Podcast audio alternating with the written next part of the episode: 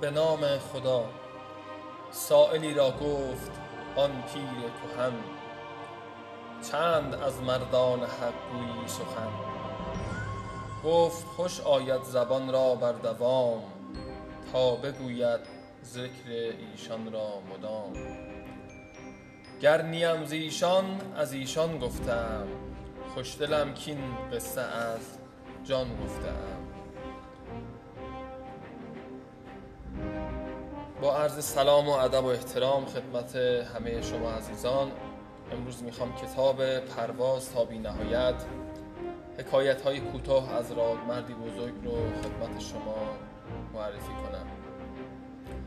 کتاب پرواز تا بی نهایت زندگی نامه شهید پر افتخار استان قزوین شهید عباس بابایی. این کتاب در سه فصل کودکی تا انقلاب. انقلاب تا رشادت و رشادت تا شهادت. به زندگانی رشادت ها و محسنات اخلاقی سرلشکر شهید عباس بابایی هم از تواضع دینداری بیریایی و غیره را از زبان همسر، مادر، نزدیکان و همکاران نظامی و غیر نظامی ایشان می‌پردازد.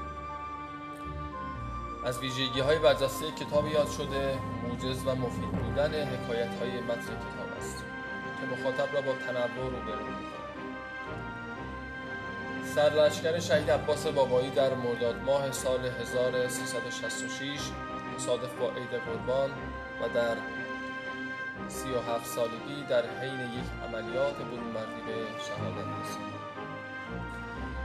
امیدوارم همه ما از راه رهروان راه شهدای بی ادعا و گمنام باشیم همه شما عزیزان می‌تونید این کتاب رو از کتابخانه های عمومی استان قزوین به امانت بگیرید و با زندگی این شهید عزیز بیشتر آشنا بشید. همگی شما رو به خداوند بزرگ و بلند مرتبه می سپارم خدا نگهدار شما عزیزان.